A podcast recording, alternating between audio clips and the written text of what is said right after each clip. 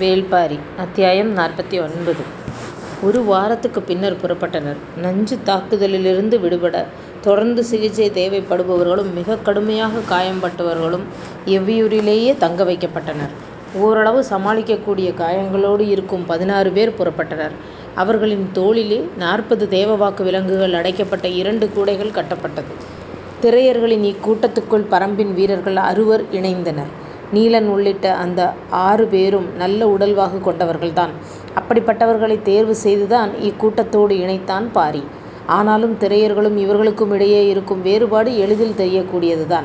இவர்களுக்கு இன்னல் வந்துவிடாதா என காலம்பன் பதறியபோது பாரி சொன்னான் எதிரிகளின் கவனம் முழுவதும் தேவவாக்கு விலங்குகளின் மீதுதான் இருக்கும். வெற்றிக் களிப்பில் இருக்கும் அவர்களின் கண்களுக்கு இந்த வேறுபாடு எதுவும் தெரியாது.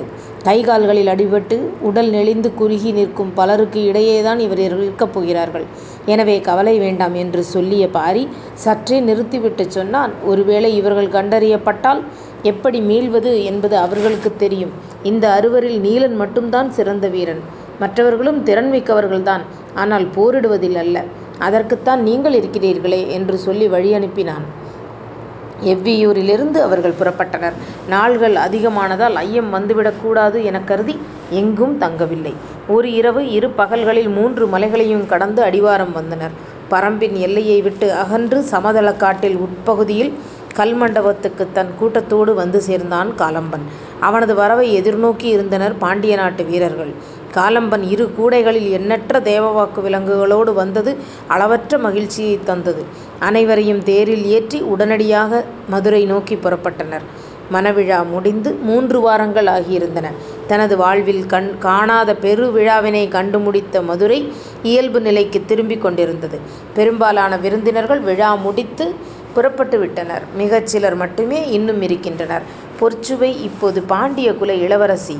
இப்பேரரசின் குல வழக்கமும் அரசு விதிகளும் எளிதிற் புரிந்து கூடியவை அல்ல.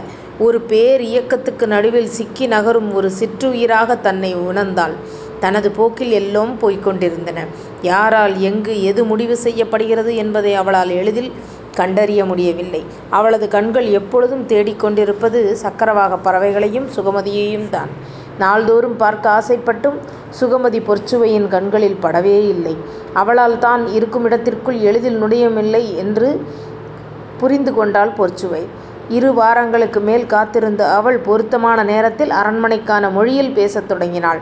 துறைமுகம் நோக்கிச் செல்ல இருந்த வணிகக் குடும்பங்களோடு புறப்பட ஆயத்தமாக இருந்தாள் சுகமதி. அரண்மனையிலிருந்து விரைந்து வா என்ற அழைப்பு வந்து மூன்று வாரங்களுக்குப் பின் பொற்சுவையைப் பார்க்கப் புறப்பட்டாள் சுகமதி. மனதுக்குள் எண்ணங்கள் பேரலைகளாய் எழுந்து வந்தன. பார்க்கப் போகும் அந்த கணத்தை நெருங்க முடியாமலும் விலக்க முடியாமலும் தவித்தபடியே அந்தப்புரத்துக்குள் நுழைந்தாள். ஒவ்வொரு நெடுங்கதவைத் தாண்டும்பொழுதும் விசாரிக்கப்பட்டாள். எல்லாம் நடுத்தர வயது பெண்கள். பார்வையின் இறுக்கமே விருப்பமற்ற அனுமதியைச் சொன்னது. எல்லாவற்றையும் கடந்து உள்நுழைந்தாள். பொற்சுவையைப் பார்க்கும் அந்த முதற்கணத்தில் தனது முகம் வெளிப்படுத்தப் போகும் உணர்வு என்னவாக இருக்கப் போகிறது? கவலையின் கோடு படியாத, அதே நேரம் அவளின் கவலையை அதிகப்படுத்தாத ஒரு உணர்வு நிலையில் இருக்க தன்னை ஆயத்தப்படுத்தியவாறு அறைக்குள் நுழைந்தாள். சுகமதிக்காக காத்திருந்த பொற்சுவை மலர்ந்த முகத்தோடு அணைத்து வரவேற்றாள். மதுரைக்கு வந்ததிலிருந்து பொற்சுவையின் முகம் இவ்வளவு மலர்ந்து யாரும் பார்க்கவில்லை. சுகமதி திகைத்துப் போனாள். எளிதில் மயங்கி மகிழும் பெண்ணல்ல பொற்சுவை. அப்படியிருக்க அவளின் முகத்தில் இருக்கும் இந்த மகிழ்வின் காரணம் என்ன?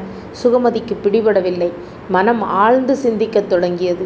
முகத்தின் குறிப்பை எளிதில் கண்டறிவாள் பொற்சுவை என்பதறிந்து அவளை நேர்கொண்டு பார்க்காமல் சக்கரவாகப் பறவை இருந்த கூண்டு மேடையை நோக்கி இயல்பாகத் திரும்பினாள். திரும்பிய கணம் அவளுக்கு அதிர்ச்சி காத்திருந்தது. கூட்டிற்குள் பறவைகள் இல்லை. அவை? சுகமதி வினாவை முடிக்க முன்னே பொற்சுவை சொன்னாள் ஆம் சுகமதி அவை பறந்து விட்டன. சட்டென வந்த பொற்சுவையின் மறுமொழிக்கு இழப்பின் கவலையே இல்லை. மணவாழ்வு எல்லாவற்றையும் மறக்க வைத்து பத்து வக வகை காண்பிக்கத் தொடங்கிவிட்டது என்பதை புரிந்து கொண்டாள் சுகமதி. தனது கவலை வெளிவராத தன்மையோடு உடனே கேட்டாள் எப்பொழுது பறந்தன இளவரசி? எனது திருமணம் முடிந்த ஏழாம் நாள் இரவு அவை பறந்துவிட்டன நீங்கள் பார்த்தீர்களா? இல்லை அன்று இரவுதான் அயர்ந்து தூங்கினேன். ஆறு நாட்களும் தூங்காமலா இருந்தீர்கள்? என்ற கேள்விக்குள் நக்கல் ஓடி மறைந்தது. புதுமணப் பெண்ணுக்கு தூக்கம் எப்படி வரும்? என்று தனக்குத்தானே சொல்லிச் சிரித்தியபடி கார்காலத்துப் பள்ளியறையின் வியப்புக்குள் மூழ்கினாள். பள்ளியறையின் மேற்கூரை முழுவதும் விண்மீன்கள் வரையப்பட்டிருந்தன. சுவர் முழுவதிலும் அழகிய ஓவியம் இடம்பெற்றிருந்தது. கண்களை எங்கும் ஓடவிட்டுக் கொண்டிருந்தாள். படுக்கையின் மேல் பட்டு இழைகளால் நெய்யப்பட்ட எலிமயிர் போர்வை கிடந்தது. அதன் வண்ணங்கள் கண்களைப் பறித்தன. பார்த்தபடி நின்றாள். எதைப் பார்த்து வியந்து நிற்கிறாய் சுகமதி? வெண்பட்டால் ஒளிமிதக்கும் இவ்வளவு அகலமான படுக்கையை நான் பார்த்ததே இல்லை இளவரசி. அப்படியா? ஆம் இளவரசி. உனக்கு மணமாகும் பொழுது சின்னஞ்சிறு கட்டிலில் படுக்கையை அமைத்துக்கொள் சரி என்பது போல் தலையாட்டினாள். ஆனால் அவளது கண்கள் காரணத்தைக் கோரியது. பொற்சுவை சொன்னாள் கணவன் மனைவிக்கான அகவாழ்வுக்கு அகன்ற படுக்கையைப் போல் இடையூறான இன்னொரு பொருள் எதுவுமில்லை என்று சொல்லியபடியே நடந்தாள் பொற்சுவை. அவள் கண்டறிந்து சொல்லும் உண்மைக் காட்சியினை உண்மைக் காட்சியாய் சுகமதியின் மனதுக்குள் விரிந்து கொண்டிருந்தது. காதலுக்குத் தேவை கட்டிலின் அகலமல்ல. இது பறக்க வேண்டிய இடமும் அல்ல. புதைய வேண்டிய இடம். அது தெரியாத மூடர்களே அறையில் பாதியை கட்டிலாகச் செய்கின்றனர். பொற்சுவையின் விளக்கம் சுகமதியை மயக்கியது. கட்டில் செய்த கலைஞனின் மீதான அவளது கோபத்தை நினைத்து உள்ளுக்குள் மகிழ்ந்தாள் சுகமதி. வாழ்வின் இன்னொரு வாசலின் வழியே உள்நுழைந்து விட்டாள் என்பது பொற்சுவை உதிர்க்கும் ஒவ்வொரு சொல்லிலும் வெளிப்படுகிறது. அதனை நினைத்து மகிழ்ந்தபடியே அவளைப் பின்தொடர்ந்தாள் சுகமதி. அறையை விட்டு வெளியே வந்தாள் பொற்சுவை. சக்கரவாகப் பறவை கூண்டருகே நின்றபடி சொன்னாள் மழையோடு வந்த பறவைகள் மழை நிற்கும் போது மழை பெய்யும் பகுதிக்கு மழையோடு சேர்ந்து போய்விடுகின்றன. அவற்றின் இறகுகள் எப்பொழுதும் ஈரத்துடனே இருக்கின்றன. அவற்றின் அலகை விட்டு மழையின் வாசனை மறைவதே இல்லை. மழைநீர் மட்டுமே அருந்துகின்றன. மற்ற பறவைகளைப் போல இவையும் முட்டையிட்டு அடைகாத்துத்தான் குஞ்சு பொரிக்கின்றன. ஆனால் மழைத்துளி பட்டே முட்டையோடு உடைந்து குஞ்சு வெளிவரும் நிகழ்வு இவற்றுக்குத்தான் நிகழ்கிறது.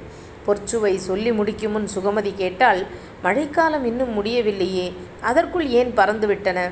அவை காதல் பறவைகளல்லவா? அதனால்தான் பறந்துவிட்டன.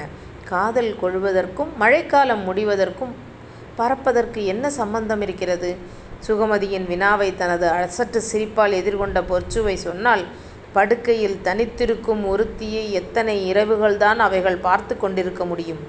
அதிர்ந்தாள் சுகமதி. அதுவரை பொற்சுவை பேசிய சொற்களுக்கும் மலர்ந்திருக்கும் அவளது முகத்துக்கும் காரணம் அறிய வந்தபோது நடுங்கி நின்றாள். அவர்களின் தேர் மாலைக்குள் கோட்டையின் மேற்கு வாசலுக்குள் நுழையும் என்று முன்வந்த வீரன் செய்தி சொன்னான். அச்சொல்லிலிருந்து பரவியது பரபரப்பு. நம்ப முடியாதவற்றை நம்பப் போகும் பொழுதுக்காக ஆயத்தமாயினர். இளவரசன் பொதியவெப்பன் மகிழ்ச்சியின் உச்சத்தில் இருந்தான். வெற்றிச் செருக்கோடு இருந்த கருங்கை வாணன் அவர்களின் நுழைவை எதிர்பார்த்து மேற்கு மாடத்திலேயே காத்திருந்தான். பேரரசர் குலசேகர பாண்டியனை இவ்வளவு மகிழ்வோடு யாரும் பார்த்ததில்லை. முசுக்குந்தர் போன்ற நெடுங்காலம் அவருக்கு அருகில் இருக்கும் மனிதர்களுக்கே அது வியப்பாக இருந்தது. மகிழ்வோ துக்கமோ உணர்ச்சியை எளிதில் வெளிக்காட்டிக் கொள்ளாதவர் பேரரசர். அவரது முகக்குறிப்பிலிருந்து அவரை அவரைக் கணித்துவிட முடியாதென்பது பலரும் அறிந்த உண்மை. ஆனால் இன்று பேரரசரின் உடலும் மனமும் பூரிப்பில் திளைத்தன. அதற்குக் காரணம் இல்லாமல் இல்லை. உலகமே வியக்குமளவிற்கு மிகச் சிறப்பாக நடந்து முடிந்த திருமணம்.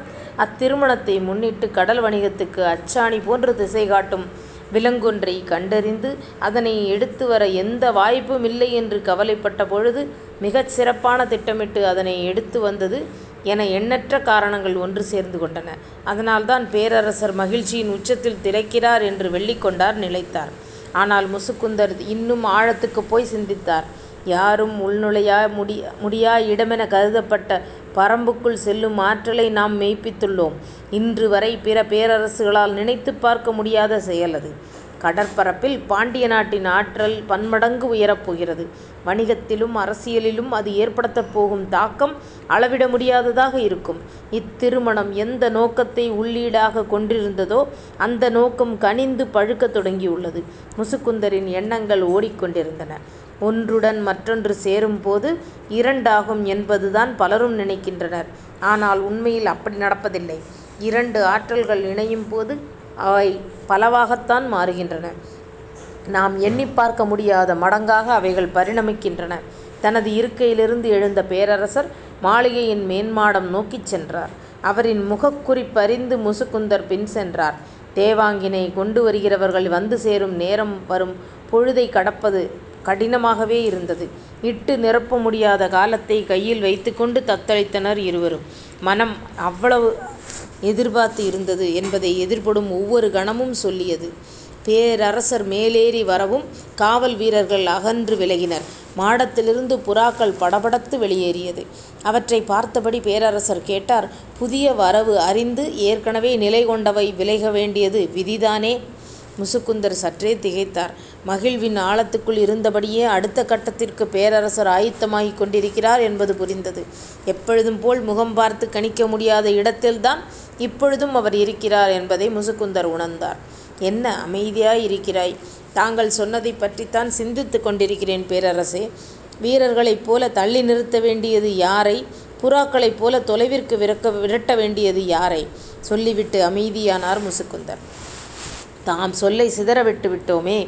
இனி அவற்றை நிரப்புவது எளிதல்ல எனத் தோன்றியது. யவனர்கள், சூழ்கடல் முதுவன் ஆகிய இரு பெரும் ஆற்றல் கொண்டோரோடு விளையாட வேண்டிய விளையாட்டிது. இதில் யாரை அருகே வைப்பது? யாரைத் தொலைவில் வைப்பது? பேரரசர் என்ன நினைக்கிறார்? அதனை அறியாமல் எதுவும் சொல்லிவிடக் கூடாது என மனம் திணறியது. உலகில் எங்குமில்லாத முத்துக்களை உடையது பாண்டிய நாடு. என்ன விலை கொடுத்தேனும் அம்முத்துக்களை வாங்கி மகிழும் யவனர்கள், இவை இரண்டுக்கும் இடையில் பரவியிருக்கும் பெருங்கடலை விடாது கடக்கும் வணிகர்கள். இம்மூன்றின் வரிசைப்படி நிலையில் மாற்றம் வரும் சூழல் உருவாகப் போகிறது. இதில் யாரை எங்கு நகர்த்துவது என்பதே தலையாய முடிவு. நாம் கண்டறிந்து கைப்பற்றியுள்ளதோ வணிகர்களையும் யவனர்களையும் ஒருசேரத் திகைக்க வைக்கப் போகிறது. கடலை வெல்லும் கண்டுபிடிப்பு இது. இதன் மதிப்பு எல்லையற்றது. காலம் கடந்தாலும் மதிப்பிழக்காதது. அதனை முழுமையாக புரிந்து கொண்டு நாம் முடிவெடுக்க வேண்டும். பதட்டத்தில் எதனையும் செய்துவிடக்கூடாது பேரரசர் உச்சரிக்கும் சொற்களை மிக கவனமானவை என்பதை முசுகுந்தர் உணர்வார். பதற்றத்தில் ஏதோ ஒரு முடிவெடுக்கப்பட்டு விட்டது. அதனால்தான் இச்சொல்லை அவர் பயன்படுத்துகிறார் என்பது முசுகுந்தரால் கணிக்க முடிந்தது.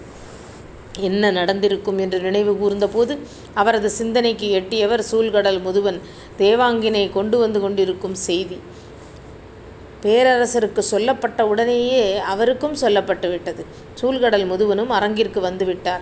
ஏதோ ஒரு வகையில் அது தவறு என்று பேரரசர் கருதுகிறார் என்பதை முசுகுந்தர் உணர்ந்தார். அன்பு, உறவு, ஆசை, மகிழ்வு என உணர்வுகளால் நெருங்க முடியாததாக இருக்க வேண்டும் அரசாட்சி. அதன் விதிகள் எதன் பொருட்டும் கீழிறங்கக்கூடாது நாட்டின் விதியை எழுதுகிறவனுக்கு வேறு எவையும் பொருட்டல்ல. பேரரசர் குலசேகர பாண்டியன் மாடத்திலிருந்து கீழிறங்க முனைந்தபோது தள்ளி நிறுத்த வேண்டியவர்களையும் தொலைவிற்கு விலக்க வேண்டியவர்களையும் பற்றிய கணிப்புக்கு வந்தார் முசுகுந்தர். அதில் தான் நிற்க வேண்டிய இடம் எது என்பது மட்டும் அவருக்குப் பிடிபடவில்லை. வழக்கம்போல் நாழிகையின் மணியோசை கோட்டின் நடுவிலிருந்து ஒலித்தது. கோட்டையின் நெடுங்கதவுகளை மூடச் சொல்லும் உத்தரவது. மேற்கு வாசலின் மேல் மாடத்தில் தளபதி கருங்கைவாணன் நின்று கொண்டிருந்தான். அவனோடு கோட்டைத் தளபதி சாகலைவன் நின்றான். இளமாறனும் செவியனும் சற்று தள்ளி நின்று கொண்டிருந்தனர். கீழ் நின்று கொண்டிருந்த காவல் வீரர்களுக்கு நெடுங்கதவை மூடலாமா வேண்டாமா என்று முடிவெடுக்க முடியவில்லை. முக்கியமானவர்களின் வரவை எதிர்பார்த்து தளபதி உள்ளிட்டவர்கள் மேலே நிற்கும் நிற்கும்பொழுது நாம் கதவை மூடினால் என்னவாகும் என நினைத்துக் குழம்பிப் போய் நின்றனர். கட்டுத்தறியிலிருந்து யானை வந்து சேர்ந்தது. கோட்டைக் கதவின் குறுக்குத் தடியை யானையைக் கொண்டு தூக்கிச் சொருக வேண்டும். காவல் வீரர்கள் யானைப்பாகனைப் பொறுத்திருக்கச் சொன்னார்கள். அவனுக்குக் காரணம் புரியவில்லை. சரி நிற்போம் என முடிவெடுத்து நின்றான். மேல் தளத்தில் நின்று கொண்டிருந்த இளமாறனுக்கும் செவியனுக்கும் கோட்டை வாசல் தளபதி மாரையனின் நினைவு வந்து போனது. அன்று இரு தேவாங்குகளோடு நாம் வந்தபோது நெடுநேரம் கோட்டையின் வெளிப்புறம் நின்றோம். ஆனால் இன்று அதே தேவாங்கு வரவிருப்பதற்காக கோட்டையின் மேலே தளபதி நிற்கிறார். கோட்டைக்குள்ளே யானை வந்து நின்று கொண்டிருக்கிறது. அவர்கள் பேசிக் கொண்டிருக்கையில் குதிரைகள் பாய்ந்து வந்து கொண்டிருந்தன. திரையர்களையும் தேவாங்குகளையும் கொண்டு வரும் வண்டிகள் வேகம் குறையாமல் கோட்டைக்குள் நுழைந்தன. குதிரைகளின் பாய்ச்சல் கொண்டு நிறுத்தப்பட்டிருந்த யானை பிளறியது. இளமருதனும் செவியனும் கோட்டையின் உட்பக்கமாக பார்க்க நான்கு வண்டிகள் வரிசையாகக் கோட்டைக்குள் நுழைந்தன. வண்டியின் முன்னும் பின்னும் குதிரையில் ஆயுதம் தாங்கிய காவல் வீரர்கள் வந்தனர். வண்டிக்குள் இருந்தவர்கள் அனைவரும் சங்கிலி கொண்டு பூட்டப்பட்டிருந்தனர். கோட்டையை நெருங்கும் பொழுது அனைவரையும் சங்கிலி கொண்டு பூட்டியுள்ளார். மூன்று வண்டிகளில் திரையர்கள் இருந்தனர். ஒரு வண்டியில் தேவாங்கு விலங்குகள் இருக்கும் இரண்டு கூடைகளை வைத்துக் கொண்டு மதுரை வீரர்கள் அமர்ந்திருந்தனர். கூட்டு வண்டியின் சட்டகங்களின் இடைவழியே மதுரையைப் பார்த்தான் நீலன். கோட்டையின் உயரமும் பெருங்கட்டடங்களும் விரிந்து கிடந்த வீதிகளும் பெரும் வியப்பை ஏற்படுத்துவதுதான். ஆனால் நீலனின் கண்களுக்கு அவை பொருட்டாகவே படவில்லை. அவனது கண்கள் பிளறிய யானையைப் பார்த்தது. அதன் மீது அகுதை வீற்றிருப்பது போல் தெரிந்தது. இசை கேட்டு மகிழும் அசுனமாக்கள் நினைவுக்கு வந்து முட்டிக் கொண்டிருந்தன. காலம் காலமாக கதைகளின் வழியே அவன் அறிந்த மதுரையை கண்களின் வழியே அறிந்து கொண்டிருந்தான். மதுரையை அவனுக்குள்ளிருந்து எட்டிப் பார்த்தது. ஒரு கணம் உடல் சிலிர்த்து அடங்கியது. அவனது கண்கள் வைகையைத் தேடியது. வண்டிகள் நகரின் நெடுவீதியின் வழியே நுழைந்து சென்றன. உடன் வந்தவர்களின் கண்களில் அடுத்து நடக்கப் போவதன் பதற்றம் தெரியத் தொடங்கியது. நீலனின் கண்கள் பரிதவித்தன அருகில் இருந்த காலம்பனிடம் கேட்டான் வைகை எங்கிருக்கிறது? ஏதோ ஒரு திசையைச் சொன்னார்களே என்று காலம்பன் சிந்தித்துக் கொண்டிருக்கையில் வண்டிகள் நின்றன. அனைவரும் கீழிறக்கப்பட்டனர். மதுரை வீரர்கள் தேவாங்குகள் இருந்த கூடையைச் சுமந்தபடி அரண்மனைக்குள் சென்றனர். சிறிது நேரம் கழித்து திரையர்களை கவச வீரர்கள் சூழ்ந்தபடி வண்டியிலிருந்து இறக்கித் தொலைவிலிருந்த மாளிகை ஒன்றில் நிறுத்தினர். பேரரசரின் தனித்த மாளிகை. அலங்கார வேலைப்பாடுகளில் இதற்கு இணை சொல்ல எதுவுமில்லை. குலசேகர பாண்டியன் தனது இருக்கையில் அமர்ந்திருக்க, அவரின் கண் முன்னால் பறம்பு நாட்டின் தேவவாக்கு விலங்குகளைக் கொண்டு வந்து இறக்கினர் வீரர்கள். இக்காட்சியைப் பார்க்கும் யாவரும் மெய் சிலிர்த்து உறைந்தனர். இது நடந்து விட்டது என்பதை மனது இன்னும் நம்ப மறுத்துக் கொண்டுதான் இருந்தது. ஆனால் கண்களுக்கு முன்னால் நாற்பது தேவவாக்கு விலங்குகள் இருந்தன. இரண்டின் இடுப்பில் தோல் கொண்டு கட்டி மாமன்னரின் கை தொடத் தாங்கி நின்றனர் வீரர்கள். தனது வலக்கையால் நடுவிரல் அவற்றின் தலைதொட்டுத் தடவினார் பேரரசர். வடன் திசை நோக்கிச் சரியும் காலக்கோடு அவரின் விரல் வழியே நகர்ந்தது இறங்கியது. அரசவை மகிழ்வில் திகைத்தது. கருங்கை வாணனை வானளாவப் பாராட்டினார் பேரரசர். இளமருதனும் செவியனும் கூட பாராட்டப்பட்டனர். மயூர் கிழார் மகிழ்ச்சியின் உச்சத்தில் இருந்தார். பொதிய வெப்பனின் கண்கள் அந்த விலங்குகளை விட்டு அகலவே இல்லை. பாண்டியப் பேரரசின் வளமிக்க எதிர்காலத்தை அவற்றின் வட்ட வடிவ கண்களுக்குள் பார்த்துக் கொண்டிருந்தான். அந்துவன் மிக அடக்கமாக திசைவேழருக்குப் பின்னால் நின்று கொண்டிருந்தான். தன் தலைமை மாணாக்கனை நினைத்துப் பேரறிவின் செருக்கோடு வீற்றிருந்தார் திசைவேழர். கூடையிலிருந்து ஒரு தேவாங்கை பிடித்து வந்து அவரின் கையில் ஒப்படைத்தான் மாணவன் ஒருவன். அதனை வாங்கி உற்றுப் பார்த்தபடி இருந்தார் திசைவேழர். கைகளுக்குள் அடங்கும் ஒரு சின்னஞ்சிறு உயிரினம் காலப் பெருவழியின் ஆதி ரகசியத்தை தன்னுள் கொண்டுள்ளது. இயற்கைக்கு ஒன்றுக்குள் ஒன்றாக தனது உண்மைகளை மறைத்து வைத்து விளையாடுகிறது. இவற்றையெல்லாம் கண்டறிவதும் இணைப்பதும் புரிந்து கொள்வதும் எவ்வளவு சுவையூட்டி கூடிய ஒன்று! திசைவேழர் சிந்தித்துக் கொண்டிருக்கையில் கண்டறியப்பட்ட திசை காட்டும் தேவாங்கை எவற்றோடு இணைக்க வேண்டும் என்பது புரிந்து கொள்ள முடியாத விளையாட்டை எப்படி விளையாட வேண்டும் என மனதுக்குள் திட்டம் வகுத்துக் கொண்டிருந்தார் பேரரசர். சூழ்கடல் முதுவனைப் பார்த்து பெரும் மகிழ்வோடு பேரரசர் கூறினார் இருபது தேவாந்து விலங்குகளை பத்து கப்பலேற்றி முதல் பயணத்தைத் தொடங்குங்கள். காற்றையும் கடலையும் வெல்லும் பயணமாக அது அமையட்டும். நாடுகளையும் கடலோடிகளையும் வணிகர்களையும் பெரும் வியப்பில் ஆழ்த்துங்கள். நடுக்கடலில்கூட இயல்பாய்த் திசை திரும்பி பயணிக்கும் துணிச்சலைக் கண்டு யவனர்கள் வியந்து நிற்கட்டும். பேரரசரின் அறிவிப்பால் அவை மகிழ்வில் திளைத்தது. சூழ்கடல் முதுவன் மீண்டும் மீண்டும் வணங்கித் தனது நன்றியறிதலைத் தெரிவித்தான். முசுகுந்தர் மட்டும் ஆழ்ந்து சிந்தித்து நடப்பதைப் புரிந்து கொள்ள முயன்று கொண்டிருந்தார். இது தேவாங்கோடு சேர்த்து சூழ்கடல் முதுவனையும் சோதித்துப் பார்க்கும் திட்டம் என்பது அவனுக்குப் புரிந்தது. மறுகணம் அறிவித்தார் திறன்மிகு தோளும் பாறை மார்பும் கொண்ட இத்திரையர்களை நான் யவனர்களுக்குப் பரிசாக வழங்குகிறேன். அவை திகைத்து நின்றது. அவர்களின் குடும்பங்கள் அனைத்தையும் விடுதலை செய்கிறேன் என்றும் கூறினார். திருமணத்தை முன்னிட்டு சூழ்கடல் முதுவனுக்கு பரிசாக வழங்கத்தான் திரையர்கள் சிறை சிறைபிடித்து வரப்பட்டனர். ஆனால் முற்றிலும் மாறுபட்டு யவனர்களுக்கு ஏன் பரிசாக வழங்குகிறார் என்று கருங்கை வாணனுக்கு விளங்கவில்லை. பொதிய வெப்பனுக்கும் கூட விளங்கவில்லை. ஆனால் முசுகுந்தரால் ஓரளவு விளங்கி விளங்கிக் கொள்ள முடிந்தது. பேராற்றல் கொண்ட கருங்கொள்ளையர்களுக்கு இணையானவர்கள் எங்களிடமும் உண்டு. அவர்களை அடிமைகளாக பயன்படுத்துகிறோம் என்றால் பாண்டிய நாட்டின் ஆற்றல் எவ்வளவு வலிமை வாய்ந்ததாக இருக்கும் என்று யவனர்களுக்கு மறைமுகமாக உணர்த்தும் ஏற்பாடு இது. நடந்து முடிந்துள்ள திருமணம் பாண்டிய நாட்டின் செல்வ வளத்தை பறைசாற்றியது. அதே நேரத்தில் தேவாங்கின் மூலம் கடற்பயணத்தில் ஏற்படப்போகும் மாற்றத்தையும் அது பற்றிய செய்தியையும் யவனர்கள் அறியப் போகின்றனர். அதற்கு முன்பே பாண்டிய நாட்டின் வலிமையை அவர்கள் அறிவது முக்கியம். சிதறும் பரல்போல் அரங்கு முழுவதும் மகிழ்வின் ஒளி பரவிக் கிடந்தது. பேரரசர் இருக்கையை விட்டு அகன்றார். கொண்டு வந்ததில் மீதமுள்ள தேவாங்குகள் அரசின் பாதுகாப்பில் இருக்கட்டும் என்று முடிவெடுத்து அதனை நடைமுறைப்படுத்தும் பணி தொடங்கியது. தனித்த மாளிகையில் நிறுத்தப்பட்டிருந்த திரையர்கள் கவச வீரர்கள் வெளிப்புறமாக அழைத்துச் சென்றனர். உள்ளே என்ன நடந்தது என்பது யாருக்கும் தெரியாது. காலம்பனால் கூட நிலையைக் கணிக்க முடியவில்லை என்பதை பற்றி அவனது முகக்குறி சொன்னது. நீலன் காலம்பனை மட்டுமே கவனித்துக் கொண்டிருந்தான். கடினமான இரும்புச் சங்கிலிகளை பட்டிய கல்லை உரசி நகர அவர்கள் கவச வீரர்களின் பின்னால் நடந்து கொண்டிருந்தனர். அடுத்த அத்தியாயம் நாளைக்கு பார்க்கலாமா?